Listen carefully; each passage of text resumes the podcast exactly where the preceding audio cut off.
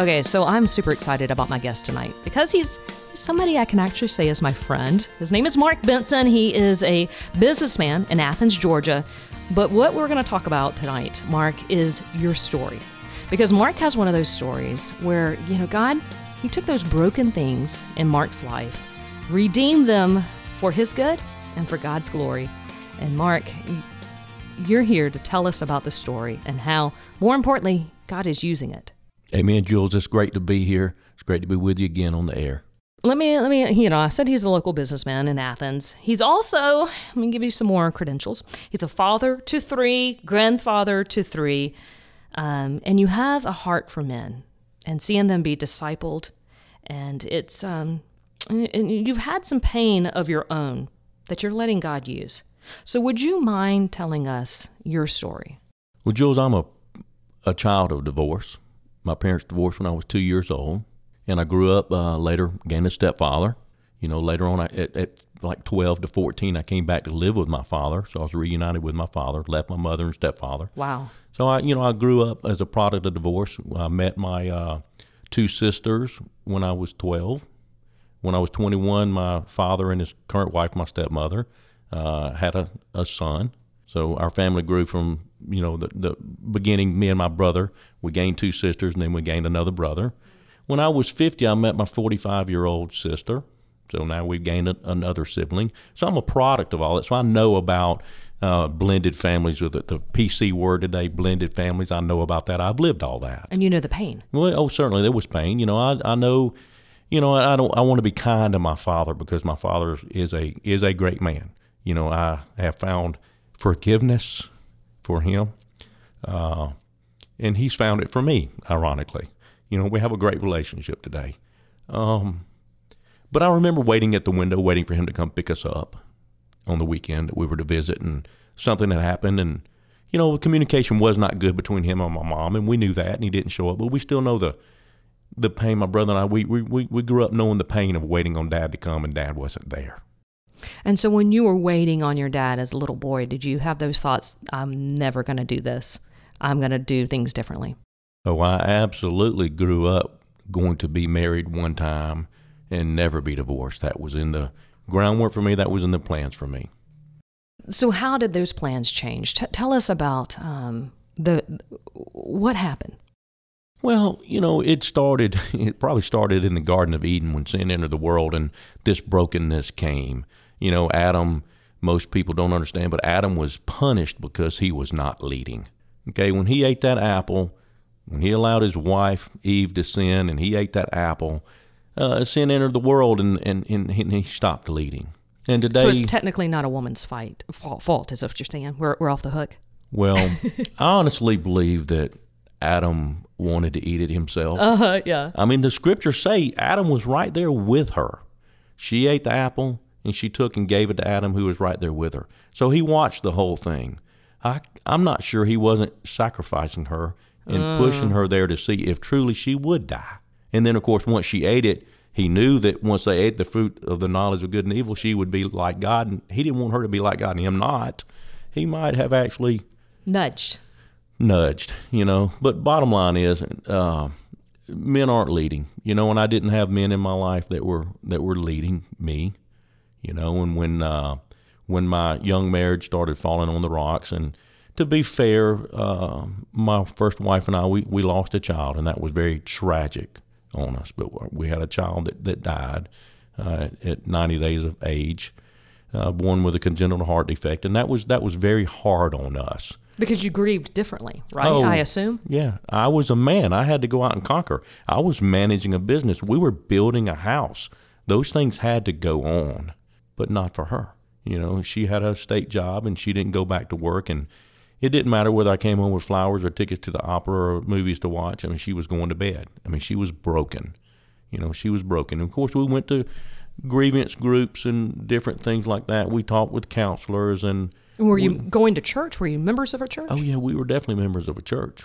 We were members of uh, of a very good church, and you know, and our baby was in Egleston for ninety days, and I mean, men would just come up to me and stick a hundred dollar bill in my pocket They'd say, "We know you're not working. We know you're traveling." And of course, I was working, but I was traveling. You know, and that that was an incredible hand of God. But that was a, you know, childhood sickness is not a pretty thing, but it's an easy thing for people to come alongside of. You know, men that have sin in their own lives can come alongside someone who's struggling from a an illness and, and, and bless them and walk with them. But we're going to get to something in a minute where men don't want to come aside because they have that in their own lives. So, with loss of a child, not um, grieving the same exact way because we're all made differently, especially men and women. Right. At what point did you um, walk away from your marriage and say, "I'm done"? Well, it was it was it was crazy. We had a lot of different conversations and different ideas, but we knew we had grown apart, and we knew that we weren't there for each other. There was some infidelity on both parts, and uh, there was certainly uh, a total lack of intimacy between us. And you know, and and after it was all said and done, we we've had conversations. My ex-wife and her family and mine have vacationed together for years. I mean, we share a child and now three grandchildren, um, and we are we we get along famously. I mean, I talk to her husband a lot. you know, we're we're all we're all good friends today. But when we sit back and looked at it, we realized that uh, there were probably some things in us where maybe we should not have even gotten married. You know, some childhood things that she had, some childhood things that we had, that I had, maybe some incompatibility, and we maybe should never have even gotten married. Those words came out of her mouth, and they're uh, maybe some reality there. But the bottom line was we didn't really have any, I didn't have any men in my life, any male mentors to help me when I was struggling with those things. If a man had walked into my life when I reached that point that I was ready to leave and told me about my commitment and my covenant and my obligation, the story may be different for us today. And as a child coming from a broken family, what was that like to see the cycle yet repeat again? It was very frustrating for me. Uh, she grew up in a marriage that I mean, with a, with parents who didn't divorce, but possibly should have. So her stand on it was, you know, my parents didn't get along a lot, and it was kind of rocky at home. They should have gotten a divorce. Divorce may not be such a bad thing. I grew up in the middle of divorce, seeing what that was like, wanting to not be divorced. So we were even different right there from what we saw growing up. So you uh, you touched on it, Mark, and that is that that God took um, something that was broken and He redeemed it because you and your ex-wife are able to maintain a relationship so that your daughter you have together and you go on vacations together. Yes mm-hmm. and, now um, you're using your story in the lives of other men um, and coming alongside them because you, you made a comment that if if it was just one man just one one person that could have said stay with it stick with it you made a covenant. Just one person. And i do that today. Um, if you come to me if a man comes to me i'm sorry i'm just going to say where were you at? What were you doing? What can we do to fix this? Mm. i am 100% marriage. My marriage is solid today. Uh, there's a term we use called bulletproof. I mean, my, my marriage today is bulletproof. It's seen a lot of bullets, a lot of fire, you know, a lot of a lot of gunfire in, in my current marriage, but it's bulletproof today. And and it's that way because we have that accountability and I have a lot of men in my life today that would jerk me by the tail and say, Mark, what are you doing? You know, I have that accountability in my life, and I am that person. I believe in marriage 100%. I believe in the marriage covenant. Um, and if a guy comes to me saying that he's that he's thinking about divorce or whatever, we'll sit down and, and, and I hope Luke can change his mind in the next hour or two or whatever it takes. And, and so you, you touched on what I want to ask you next, next is the significance of accountability for men. And you say your wife cannot be your accountability partner. Well, when men struggle, okay, that is that just destroys one of the main things that a wife needs, and that's security. If we come home and tell her we're struggling in our job, she's going to feel insecure. But she needs to know that. Our wives need to know that we're struggling, maybe not to the details. You know, and there's one thing that your wife cannot be your accountability partner in any kind of sexual sin that you're involved in. Most women, the first thing they think that goes to their mind when they find out that their husband is looking at pornography or magazines or involved in something they shouldn't be, the first thing they think is, I'm not good enough. And the reality of it is there's nothing there at all. Um, I would say 90% plus of the time. A man's addiction with pornography has nothing to do with his wife or her looks or her figure or anything like that. There's just a depravity in a man. There are hundreds of books written about sexual sin in a man's life. There's a depravity that we're born with, and if we don't deal with it, it's going to come out. and it's just going to leave a a disaster area, you know. And it starts with our wives, and it's unfortunate how many women have been hurt through their husband's uh, porn issue, and it has nothing to do with and them. how their marriages are hurt. and their marriages hurt, and it has nothing to do with them. Now they can certainly make a difference, and they certainly have a place in the healing. Okay, but the but the onset of the sin in a man, it's just we're born with that. We're born with that. You know, and I think it's fascinating, Marcus, because you're a businessman. Um, you're not in full time ministry, but yet men that are looking to be discipled just kind of find you throughout your day. They do, and and I've run from it for years. I mean, I've run from it for years, but And why is that? Is it because of the past and saying, well, certainly there there is the the the enemy sitting on my shoulder asking me, "Who are you?" To speak into these things with your history and your past, and even currently, who are you to think that you can do something for the Lord today with this that you still struggle with? but it's interesting, it's because of your past It's because of my past. that you can speak truth in the people because you can say, been there, done that. Been there, done that. And I speak to the enemy every day. You're a punk. You're already defeated. You're under my feet. Leave me alone. I'm going for the, to work mm-hmm. for the Lord today. And then Just- God brings another man into your life. Leave me alone. Yep. What is the most random way God has brought somebody that you needed to speak truth to? This is a curveball, but because I'm, I mean, I'm a tool fanatic. I love tools, you know, and I'm constantly looking on Facebook Marketplace before that Craigslist, and I just I love tools and I collect tools. I use a lot of tools and I enjoy buying tools. And so I'm looking one day and I see a concrete washer, you know, one of those circular things to wash concrete that attaches to a pressure washer, and a, and a, I'd been wanting one. I really don't even have that much concrete to wash, but I've been wanting one. because sure. Right. So I text this guy, and he's like, "Yeah, I'm, I'm, I'm, I'm." He was actually over at Bethlehem Church in Bethlehem, and uh, he was working near there. He was a contractor, and I said, "Well, you want to meet me in 30 minutes?" He's like, "Sure." And so I show up over there to buy this pressure washer, which has been a couple of years, and I have not even used this thing. Okay, but we start talking about why he's selling it and his divorce that he's in the middle of. Hmm. And we spent a couple of hours there helping him process what was what he was going through.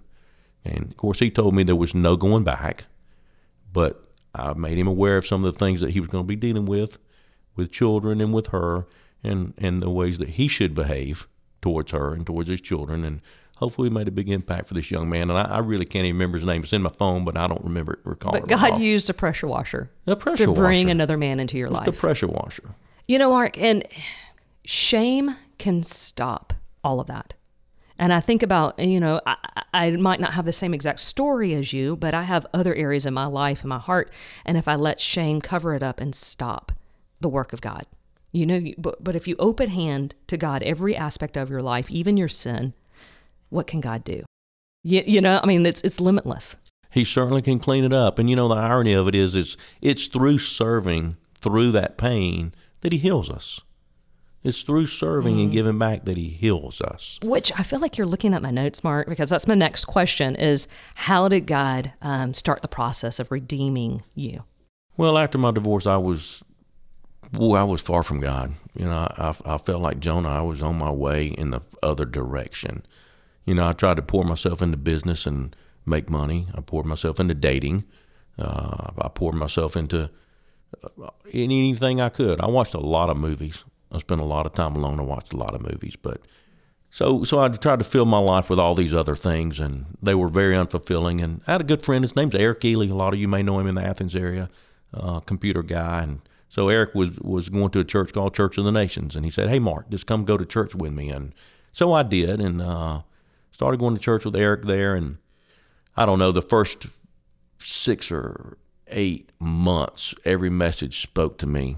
I mean, uh, my wife and I were going, and we would just leave church and we would go home and we would lay prone on the bed, just exhausted from the messages that were speaking to us. God was just doing a powerful work in us, and uh, and certainly in me, and uh, just began just began to walk. We attended Nations for 17, 18 years, and uh, grew up our children in there. It was it was a great church, still is a great church, fantastic church. But the message spoke to us over and over and over. And then, and then one day, uh, Uh, there was a guy there talking about going to Nicaragua on a mission trip, you know, and old Eric poked me and said, Hey, let's go. And I'm like, Dude, you're crazy. I don't have the money to go on a mission trip. I'm busy at work and uh, let's just go to the meeting. So I went to the meeting. Next thing I know, we're going to Nicaragua on a mission trip. Hmm. And uh, that's where that's where mission started for me. And you've been on many now trips to Nicaragua. I've totally lost count. and so I find that interesting because you said that God you, um, touches your heart through serving. And so that's exactly what happened to you. You were serving and um, p- kind of putting kind of putting your faith um, boots on your faith, you know, kind of really getting out there and really kind of seeing right. it. One thing about the mission trip is it takes you out of your comfort zone. It's uncomfortable to go and sleep on a church floor. Yeah take everything that you need for a week in a backpack. It, it gets you out of your comfort zone, and God can really deal with you there. Whatever your struggle is, it comes out on the mission field. It just gets larger than life. And you just get to a place where you have to face it and deal with it. God has done that for me in the mission field for sure, and in men's ministry. When you gave your heart to Christ and, and you just uh, let Him take every aspect, how did you go back to your ex wife and restore um, what you could, because restoring a marriage wasn't in the cards. You'd already remarried, um, but you had a, a, child, and you had now your child's stepdad. I mean, how, how did that? How do you do that? Jules, God has just been good to us. It's God's grace. He's been good to us through all that. You know, you you probably need to call her up and talk to her about how she feels about some of those things. But I think she would agree with. My mother raised me right. She raised me in church. I knew right from wrong and when our marriage went really south, I mean, she she there obviously are things that she could say, well, he did do this and he did do that and he did those to hurt me. I can honestly say I didn't do anything to hurt her. Matter of fact, I I hurt myself and I struggled immensely, especially financially, uh, to not hurt her. And so so that was a gift from the Lord that He had taught me before not to hurt people. So I really worked really hard not to hurt her you know, visitation with my child, it was yes and amen every time. When when she was about 12, my first wife and I had a conversation about child support. And she told me she's like, you know, I don't really need it and you're doing your part. You're mm. doing over and above. You can stop paying it if you want.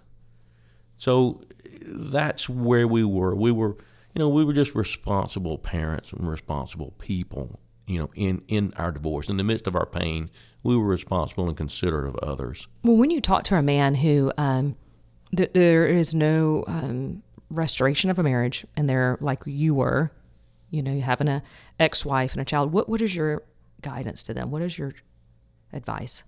Well, we're still called to be Christians. You know, we're still called to be Christ-like. Love your neighbor like you love your enemies. I mean, we've got to love our enemies you know, and during the time of divorce, I understand that she is your biggest enemy. I I have been there. I've been through that struggle. But in 40 years, she won't be your biggest enemy. Next week, she quite possibly might not be your biggest enemy. There are, this too shall pass, and the pain of this will go away, it will diminish, and you'll regret saying or doing the things you're thinking about saying or doing. So it's best to not have said them or done them at all you know, if we could live long enough, we will look back and think how crazy some of the cruel things we've done were. We will think how crazy to have gotten so upset or angry over situations was. Because as life grows on, goes on, and we mm-hmm. grow, we step into even bigger great things and even bigger not so great things. Right. So it's best to, to, to handle yourself uh, responsibly and with a Christ-like yeah. attitude and everything. And I try to I try to share that with men that are going through a crisis. Right, right. And, I always find it when it's hard to love somebody, or those unlovable people that God put in your life. If I can focus on how much God loves me, and I focus on His love, then I have love for others. Right. When I think about my debt um, that He paid. Pastor Mel had a message one day, and it was about making the people that you don't like disappear. You can't do that. Oh, he said that's he, a crime. He said, "Well, well, yeah, we're not talking about you know we're not talking about throwing in a hole, but but he you know he led up to this and he said, I'm going to tell you how to make those people that you really struggle with disappear, and and and and, and he just listed. He said if it's you know he just listed a whole list of socioeconomic, racial different races. He listed the whole list, and is if you struggle with those people and you want to go away, I'm going to tell you how to do it. And I think the whole congregation was sitting on the edge of their seat. And then he then he laid out how to make it happen. And what he said was, "You love them." And when you love those people that you despise, they disappear. You don't despise them anymore. You love them. Hmm. And uh, I'll, I'll, never will forget that, nor will half the congregation, I'm sure. It was an incredible statement, you know, to get rid of people in your life that are that you struggle with. You you love them, and then you don't struggle with them anymore. They're still there, but you love them, mm-hmm. and that's that's definitely what Jesus told us to do. Well, and you know, sometimes it could be your spouse. Can be your spouse. It can be your spouse. My wife has said jokingly to me several times, I think I want a divorce after I've done something really stupid. She'll look at me and say, I think I want a divorce now. and of course, we're not serious. right, right. All right, so let me ask you some questions. Think about this now. As a wife, what is one thing I can do to encourage him? But on the flip side, what is one thing I can stop doing that discourages him? Well, every man needs a cheerleader. Every man needs a cheerleader. And I'm not talking about, you know, the Dallas Cowboy cheerleader. I'm talking about a cheerleader at home. You know, this world out here is is is a very difficult place for a man to be. We're onslaught every day with low cut blouses and short skirts. We're onslaught every day with tasks that we're not prepared to handle. This world is changing. It's changing. You know, and the fatherlessness that's happened, we're not prepared. Most men are not prepared today. Um, I officiated a wedding not long ago, and the young man couldn't tie his tie. So when I got there, I had to tie his tie for him, and that's that's the kind of training that men are not coming up with today. And if they don't know how to talk about getting auto insurance or negotiate a car deal or negotiate a lease on a house or, or, or on a rental unit or a purchase agreement on a house, if they don't know how to navigate those things, that brings extreme frustration. Okay, so it's really important that we have a cheerleader at home that encourages us. Okay, so then on the flip side, what do I need to stop doing right now that I'm doing? Well, you need to stop enabling him to be unchristlike. I mean, we know it's a fact that if a man doesn't do his job, the woman will do it. You women are incredible. If we're not doing our job, you will do it. I mean, we see it now in single parent homes. Mom's doing it all. You guys can do it, probably really better than us sometimes, but but you don't want to do it, okay? So stop enabling your husband. Mm. You know, if you're the one praying at the dinner table, tonight pause. When it comes time to pray, don't pray. Wait on him to pray. You know, if he's not serving you, he's not loving you, he's not honoring you, and you're opening your own car door, walk out of the car, stand there. If he's already gotten in, make him get out and come back around and open your door. Say, hey, I want to go back to the days when we were dating and you opened the door for me. Set that standard. Pause and let him. Stop doing everything. Pause and let him bring him into the conversations of discipline with the children. Mm. Bring him into conversations about school decisions. Bring him into those conversations. Just stop doing it all and let him have his place. He wants to be there. Sometimes he feels pushed out. Sometimes he feels like he can't do it as well as you, also. And it can be intimidating. Oh, it's very intimidating. It's very intimidating, especially with the finances. There are a lot of marriages today where where the woman is the major breadwinner, and he's extremely intimidated by that. Let him make the financial decisions. It's in the Bible that he should. So, you know, let him make some of those decisions. Where we think we're helping, we're hurting. Exactly. Well, but I'm just talking from, from a woman's perspective, Mark. We're listening to you and saying, you know, men need accountability and men come to me all the time. And women, we're thinking, okay, I want to sign my husband up. Okay, he needs to do this and he needs to do la la la la la, you know, and so, how do we get them to do this with taking a step back? Encourage them to find a place where they can get connected, where they can get encouraged. Um, you know, I tell my men all the time you, you need to go to places that, A, send you back home better than you were when you left. Okay? And the B side of that is you need to do your job when you're at home if you're doing your job when you're at home, you know, you're helping in the kitchen, you've mowed the grass, you're, you're helping with the children, you're giving mom time to do her own thing, uh, and her needs are being met. And when you go, you come back better than you were. She'll send you off often with a smile and greet you happily when you come home. You know, in some of those places that you can go, they're certainly not the bar. That doesn't really bring you back better than than than you went. Um, men's groups are those kind of places where you go hmm. and you get some encouragement, you get some training, you get some correction, you get some accountability. You'll come home better off than you are. We meet on Tuesday nights at my church. My wife never, never begrudges me my Tuesday night. and, I, and I've referenced this earlier in the podcast, but you're a businessman in Athens, but you've taken on men's ministry at your church. Tell me about that. And do you find that it's hard to grow and hard to get men to come on a Tuesday night? Well, one of the things that I do to get men to come is I invite them, and then I'll text them and remind them when the meeting is the night before and then a couple of hours before. And I don't let them go. I actually keep a list of men that I'm pursuing that hmm. I felt like God has put on my heart, and I'll pursue them until they come. Um, you know, I'm kind of at the point where I'm a disciple maker who's made some other disciple makers. So I have a, some other men under me that are doing the same thing. They're they're pursuing men and they're helping us in that quest to get men into the men's ministry. You know, at, at, at Cornerstone right now, we're we're really pushing our men's ministry and we're and we're we're growing there. But we've got uh, probably 15 men that are heavily involved that are pursuing that, and, and, and we're growing there. But you have to pursue men. Men are busy. We've talked about it. We're busy. We're conquerors. We're busy at work. We're busy at home, and we need our downtime.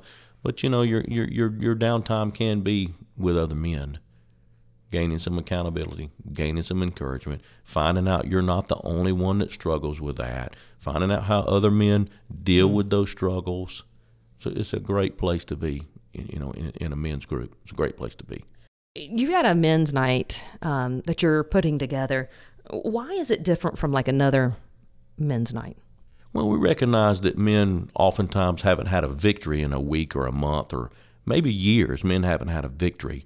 So we've, we've created a, a, a night where men can just come and have a victory. And we've got several things we'll be doing. We'll be throwing an axe. We're having a car show, a motorcycle stunt show, cornhole, basketball, and uh, all, But all of it's set up so a man can have a win. have a win. Come have a win. Come shoot the ball in, pick up a little cash, come throw the tomahawk, get a little reward, come look in a nice car, feel good about that. Why is why is that so important for a man? I'm trying to understand because I mean, you know, I like to win too, right? I mean, that's why I play my games. But um, but why is it even more important for a man? We were just created in the image of God. We were created in the image of God, and He is a winner. And we need to be winners too. He is good, and all good comes from Him, and we just need to experience good things and good feelings. The world beats us up every day, and uh, we, we, we need a victory. We just need a victory. And at the end of all the the fun, the wins, and, and getting those victories, you're gonna um, end it with testimony and the gospel. We're going to present the gospel and also through testimonies that will relate to. Um, I think we have some testimonies that are going to relate to all of the men in the audience and open their heart a little bit so that we can pour Jesus in there and they can have a, a personal victory there. For some, it would be salvation. For some, it would be an aha moment. For some, it'll be a rededication. But for some, we hope for all of them it will be that I'm not alone and that I'm not the only one struggling with these issues or or these feelings. You know, I'm not alone in this. Well, and it sounds like no matter where you live, I know um, you're in Athens, but a church, a, a man can take on something like this and and talk to you about how how, how to do it and and why make this a little bit different than a another man's night. Absolutely. I mean, you know, eh, you have to be called. You know, you have to be called. This work is grueling. It is tiresome. It is hard to reach men. It's hard to reach men. So you have to be called. And if you're called, you need to be doing it. Quit running from it and start stepping into it. They're, they're, the, the, the rewards are, are, are huge. Are huge. Mhm. And and you're willing to to help anybody that wants to start a men's ministry and do it do it right. Yes, absolutely. Yeah. If anybody wants to start a men's ministry and you got some questions, give me a call.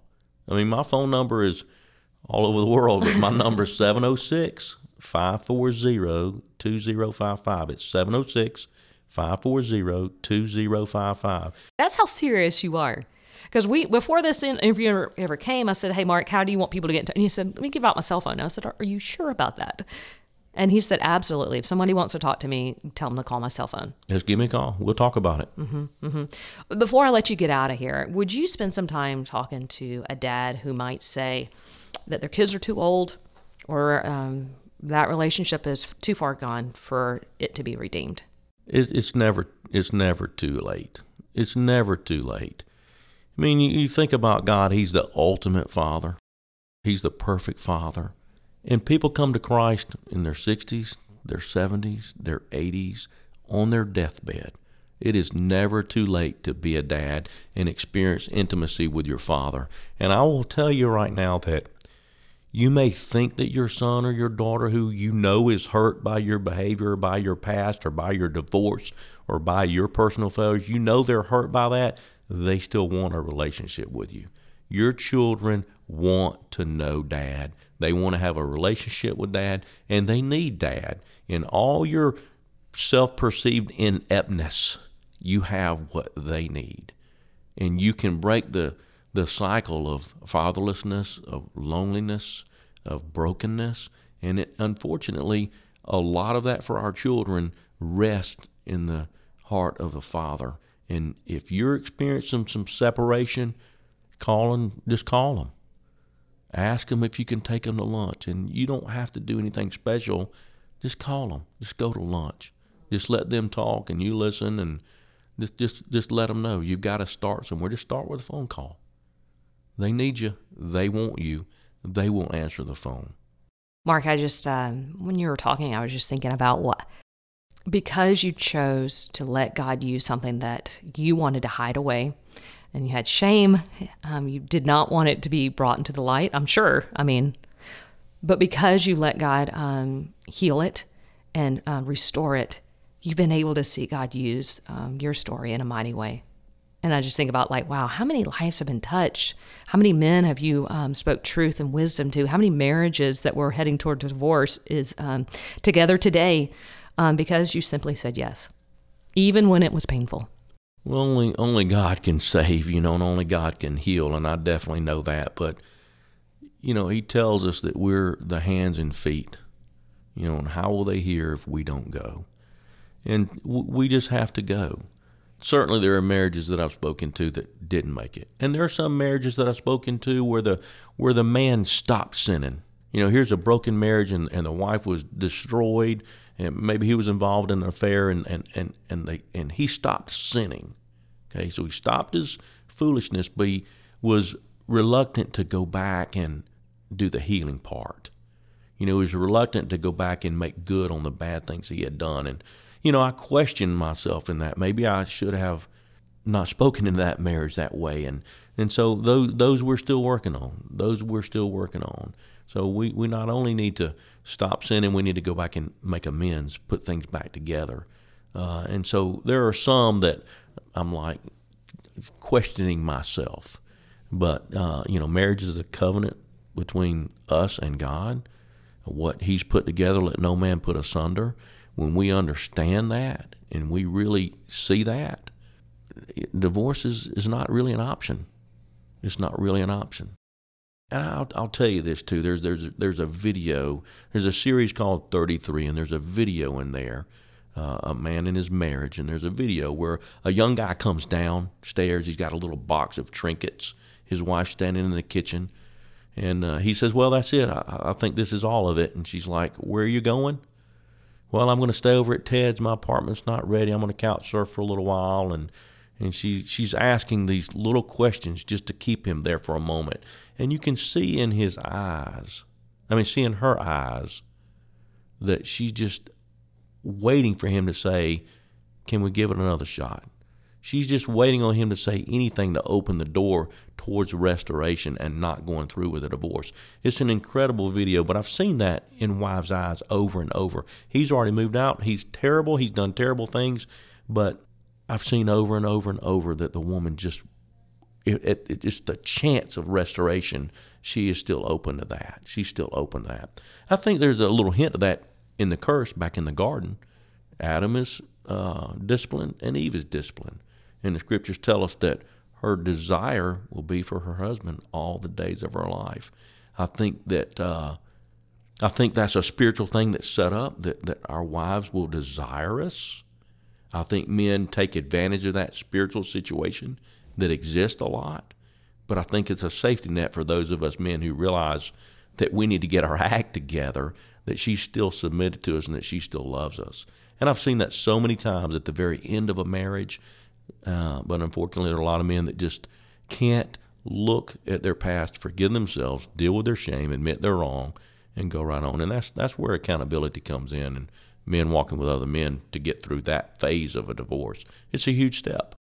And so I want to leave um, again with your phone number because I just I'm sure there's somebody uh, um, that's listening that needs to just talk to you and needs to walk through maybe a difficult time or or say, you know what, we, I need to I need to take on the men's ministry at my church. I need to I need to do this, and they're feeling that calling that you talk about.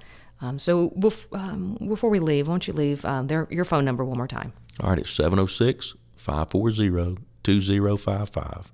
And if you got any problems getting in touch with Mark, uh, you can always reach out to me and get all my contact information, and I will make sure to um, connect everybody. Awesome. Hey, Mark, thank you for your willingness to be um, used by God, even in those um, painful moments. Thank you, Jules. Thank you.